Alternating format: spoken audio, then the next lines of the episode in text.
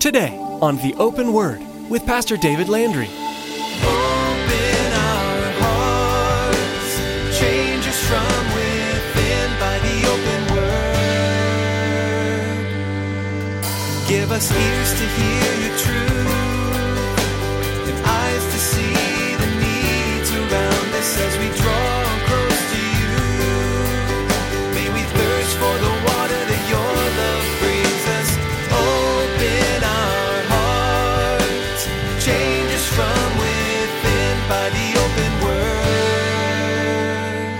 before the throne of God, both great men as well as the weak, the educated one as well as the simple, the rich of the world as well as the poor, all of them, you know what? We all stand on level ground. I don't care who you are. I don't care what your background is. I don't care what your history is. I don't care what the what the police rap sheet on you is or what your degrees are.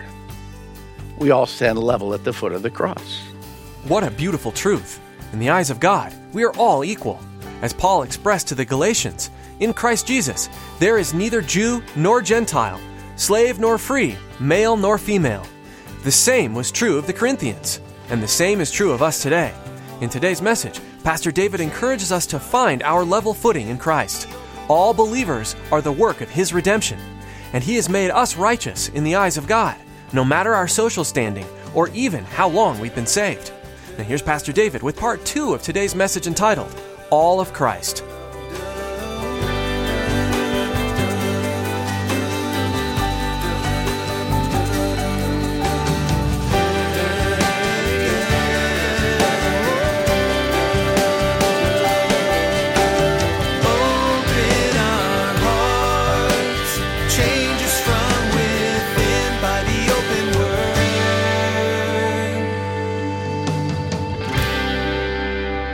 Feel at that point when everything is working in, in prosperity there's, there's no problems there's no sickness there's no issues in their life thanks god i've got it from here okay? I'll call you if i got a problem. And so men kind of back away from that constant continual devotion to christ. Sometimes success becomes our very ruin. And yet, even, the, even in the highest classes of men, there are those, and I realize that. I, I've known a couple of millionaires in my life that were true, solid believers, loved the Lord, and it was evident in every aspect of their lives. I understand that there are some, but like Paul says here, not, not many of them. Not many of them. One of those, not that I knew her, but I came upon this story this week. Uh, Selina Hastings. She was actually the, the, the Countess of Huntingdon in England. She was a member of the aristocracy of, England during the 18th century. And, and ever since she was a small child, she had felt this, this draw to the things of God. But here she was in this class and in this family and in this whole culture that really didn't seek after God. But when she was a child, one of her uh, friends passed away. And as she attended her funeral, God just kind of came over Selina in, in a powerful way. She was surrounded by opulence, all of that, that that comes with wealth and status. And she didn't find any peace. She didn't find any satisfaction in those things. And she had often, uh, she, she would get away, even as a little girl, she'd get away and she would hide out in a closet so that she could literally pray out or commune. She didn't really know how to have a relationship with God. No one ever showed her. No one ever read to her. No one ever taught her. No one ever mentored her or uh, gave her the example or modeled it for her. But she knew that there was something there. And God had placed that within her heart, even as a young girl. And as she got older, she would commit herself, commit herself to, to times of fasting, times of just prayer and trying to commune with God, looking for that peace with God. And finally, through, through the testimony, actually, of, a, uh, of, of an equally ranked sister in law who had come to faith in Christ, Selina um, came, came to know Christ through that. And the balance of her life then was spent in promoting the gospel there in the courts of England. The likes of the Wesley brothers, John and Charles, she knew them. Uh, can you imagine being in that time frame? And she knew John and Charles Wesley and was sat under their teachings on multiple occasions. George Whitefield uh, became very close with her, and she would actually have George Whitefield come and, and literally preach to her court of, of people there. That's the kind of woman that she was.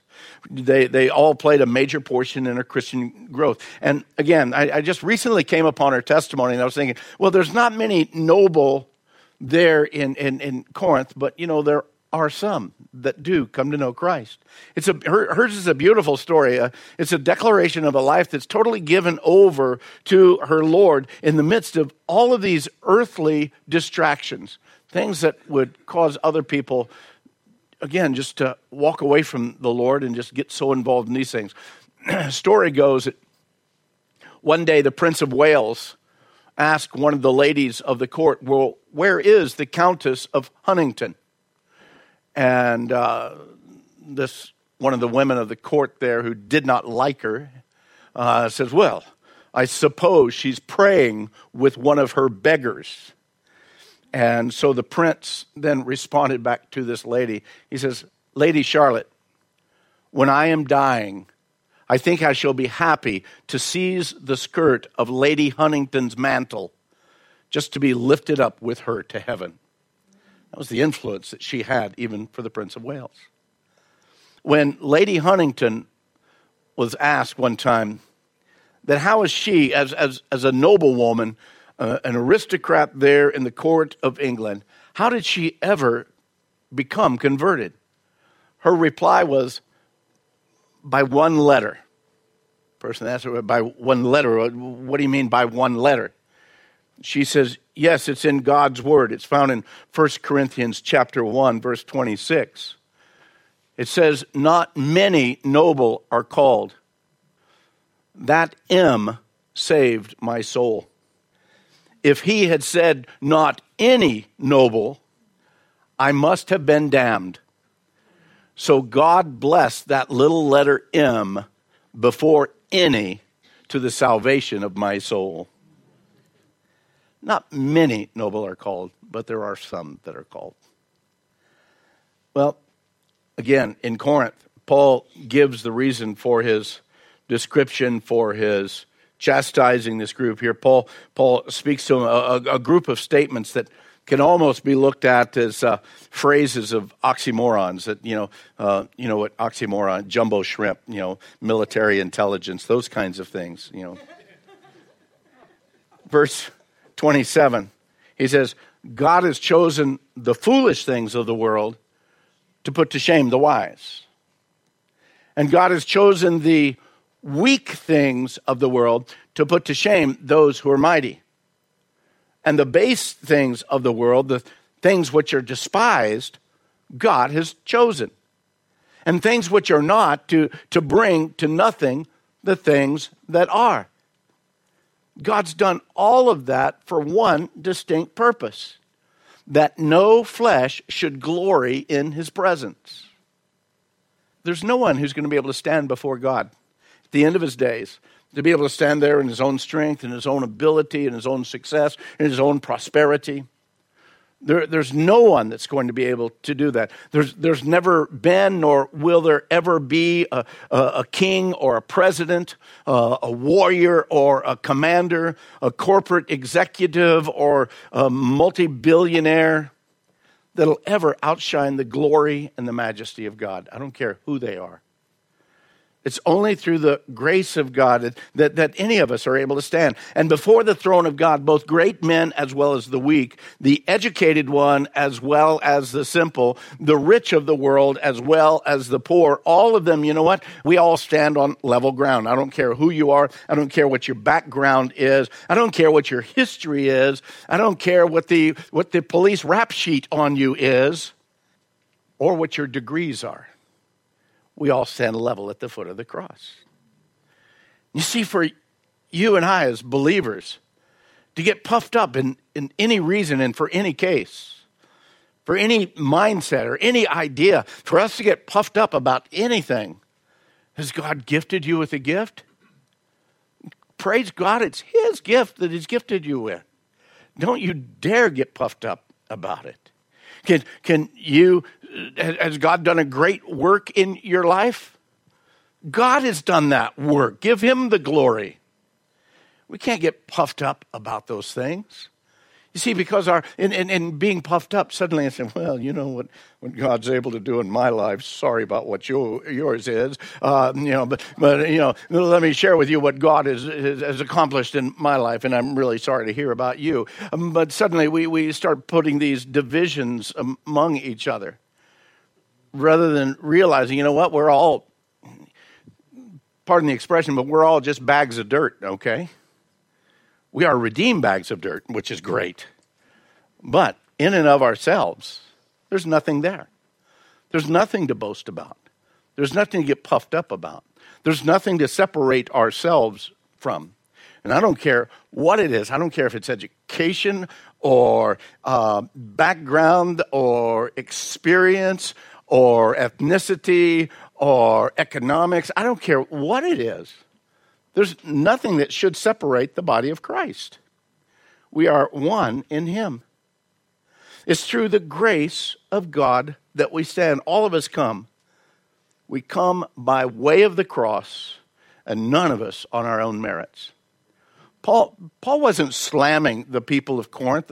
He, he, really and truly wasn't even putting them down. He was simply trying to get them to see how nothing in this world's economy or class struggle meant anything in God's kingdom. The Lady of Huntingdon, an aristocrat of the royal court of England.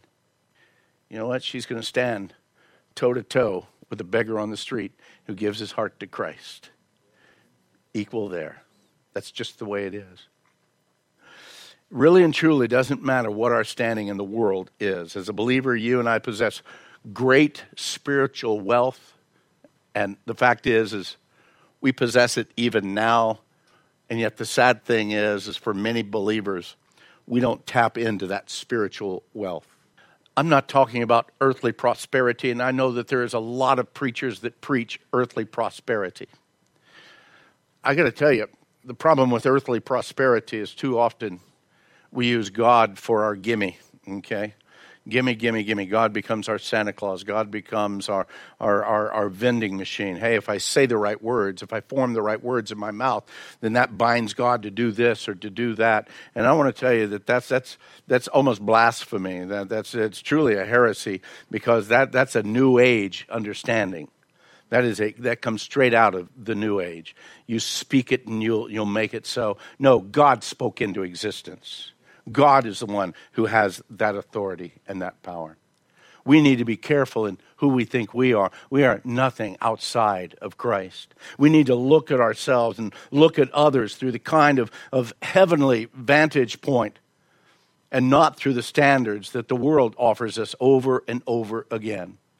Christ shows himself strong to those who recognize their own insufficiencies and their own inadequacies. Paul reaffirms, he reassures the church in, in verse 30 that it, that it wasn't because of their works or their abilities or their personal standing, that it wasn't because of any of that that brought their salvation. It was completely of Christ. He says in verse 30, but of him you are in Christ Jesus, who became for us wisdom from God and righteousness and sanctification and redemption. That is, as it's written, he who glories, let him glory in the Lord. This idea of our salvation being of Him, once again, it draw, draws us to that very clear understanding that it's all about Christ and we are in Christ Jesus because of His work and His call in our lives. We need to stop following the wisdom of, of the world and thinking that in it we're going to find fulfillment or that we're going to find peace. It's only through our right relationship with Jesus Christ that we'll ever be able to find rest in the midst of the storms that come into every one of our lives and the salvation that comes at the end of our journey. So what do you mean salvation that comes at the end of my journey? Well, we, we're going to look at it in a minute this idea of, man, we were saved, we are saved, we're being saved. It becomes fulfilled at the end of our journey. And right now I'm looking around, most everybody's still in journey here. I don't see anybody that's there yet, okay? so we need to call the wagon the wisdom of God is Him knowing the greatness of our need and, and, and that fulfillment that can only come through the sacrifice of Christ. That's the wisdom of God. God determined to save to the uttermost those that would come to him through Christ. The weak, the poor, the strong, the rich, none could come on their own merit. So God, in his wisdom and in his love, he sent Christ for us. He became not only wisdom from God for us, but he also became our righteousness, our sanctification, and our redemption. The very idea of, of righteousness, there's those three words there righteousness, sanctification, and redemption. These are powerful words. These are, these are words that, that for you and I in our walk in Christ, we need to have a, a good, solid understanding. What does that mean? You say that uh, you're redeemed in Christ. What does that mean? You say that you're uh, uh, sanctified in Christ. What does that mean? You say that you're righteous in Christ. Christ is our righteousness, and that very idea of that word righteous uh, has a connotation of it's, it's the fulfillment of the law. It is the fulfillment of the law. For someone to be righteous, there, there needed to be, again, that faithful fulfillment of the obligation that was set before them. You have an obligation before you, you fulfill that obligation. That's the meaning, that's the understanding of that word righteous. Righteousness and justification, they're interchangeable in, in that sense. To be righteous means that you have been justified according to the obligation of the law that was against you. You had an obligation before you. We all did. It's the holiness of God, the law of God. None of us could fulfill it. None of us could even come close. Probably you've seen the little illustration that Campus Crusade for Christ years ago put that on one side is the cliff where you and I are, then there's this huge deep canyon. That canyon could be only 20 feet wide, maybe 25. We'll give it 25 feet wide. God's on the other side. I don't know how far can the longest uh, uh, running jumper jump. Can he jump 25 feet? I don't think so. I think 21 or 22 feet. You know what? I might be able to jump from here to, to that chair. I'd probably break my leg in the midst of it, but it wouldn't matter because I'd fall short. And so with that long jumper, even if, if, the, if, if the gap between was 25 feet, if he was able to jump 24 and a half feet, he'd still fall short. There was an obligation before us that we could not fulfill. And in order to be righteous, that obligation had to be fulfilled. It's a judicial act of God. He, he, he as the supreme judge, he declares uh, that, again, here is the standard. You've missed the standard, therefore you are guilty. And only he, as the judge, can then turn around and say, you know what? You are justified or you are righteous in the eyes of the law, and to be held righteous as, again, confirming to the demand of that law. And that's only done for us through Christ. To be declared righteous, to be justified, is to have all of these claims of the law satisfied. You need to understand that the law isn't done away with, though the law is still there. And in that, again, that illustration Campus Crusade had, there, there's a cross that lays across that, that long ca- canyon, symbolizing that Christ is there. The, the canyon is still there, the separation is still there. God's holiness and righteousness are still so far apart from you and I to be able to even begin to apprehend. And yet, Christ, in his love and in his sacrifice for us, He's the one that stretched himself out across that canyon, that through Christ now we can enter into that righteousness of God. It's in Christ that we have that righteousness. Again, the law is not done away with, the canyon isn't closed. No, it's just been declared completely satisfied. Our standing as righteous is what's called imputed. It's imputed righteousness. In other words, it's, it's credited to our account. And you know what? It's credited to our account by none other than God Himself. There's not a there's not a third judge that stands over there and says, "Well, God, here's you and here's your people. I'm going to stand back and I'm going to see, well, okay, yeah, they made it." No, it's God himself who is the judge, and he credits it to our account. He declares that an individual is justified, righteous in the eyes of the law, to be held righteous as conforming to that demand of the law. To be declared righteous and justified is to have all of the claims of the law satisfied. And as we come into that, it comes to us again by, the vir- by virtue of that completed work of Christ. As and only as a believer through faith comes into Christ. Faith becomes the condition or that instrument of that imputation that it becomes to our credit. It's through faith or by faith. Faith, again, you need to understand faith itself isn't a work. Faith is simply a channel by which we receive the completed work of Christ. Faith is not a work on your part. Faith is a surrendering on your part of saying, hey, you know, I have to come by way of faith. We are, for by grace are you saved through the instrument or through the channel of faith. It's a work of grace.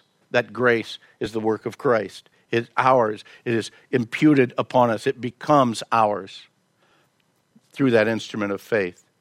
From the point of obtaining righteousness, we then secure what's called our sanctification. Remember the second word that Paul tells us here Christ is our righteousness, He is our sanctification.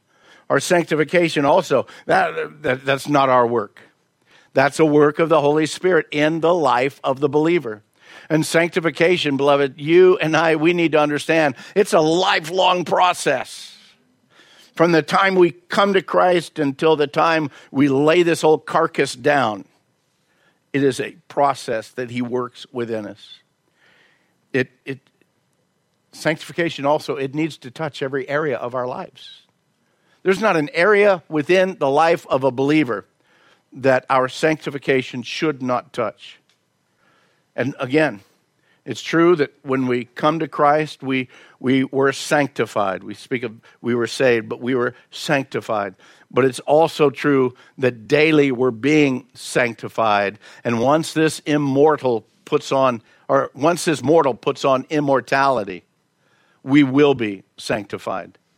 Again, it's a process of perfection. It's a process of separation from the things of this world to the things of God's kingdom. The, the base of the Greek word for sanctification is the word that we use also holy. Holy. It's the same base, the same Greek word base, agios.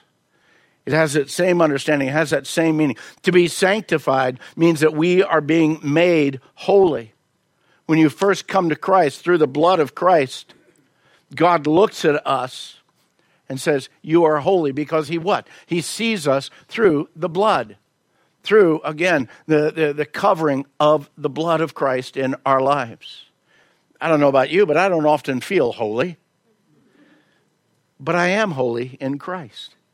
And at the same time, He is making me holy. He is working in my life. He is taking my life through the process of this life and working those things out of me and working the things of God into me. When we come, when we de- we're declared holy in Christ, we also need to remember that perfect sanctification is not available in this life.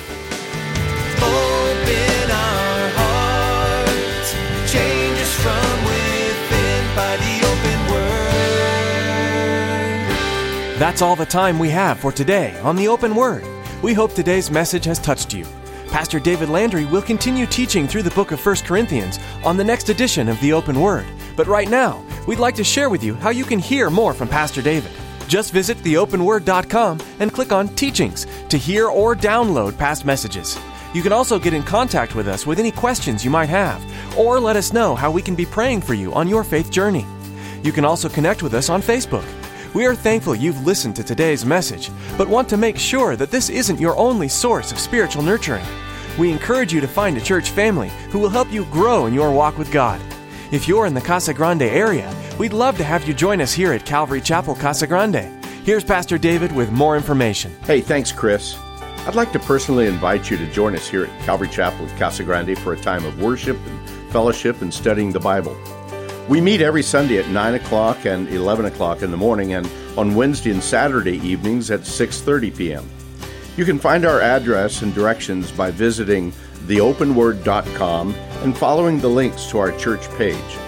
I look forward to meeting you in person and sharing this journey of faith with you. Thanks, Pastor David. That's all the time we have for today. Be sure to tune in next time for another edition of The Open Word.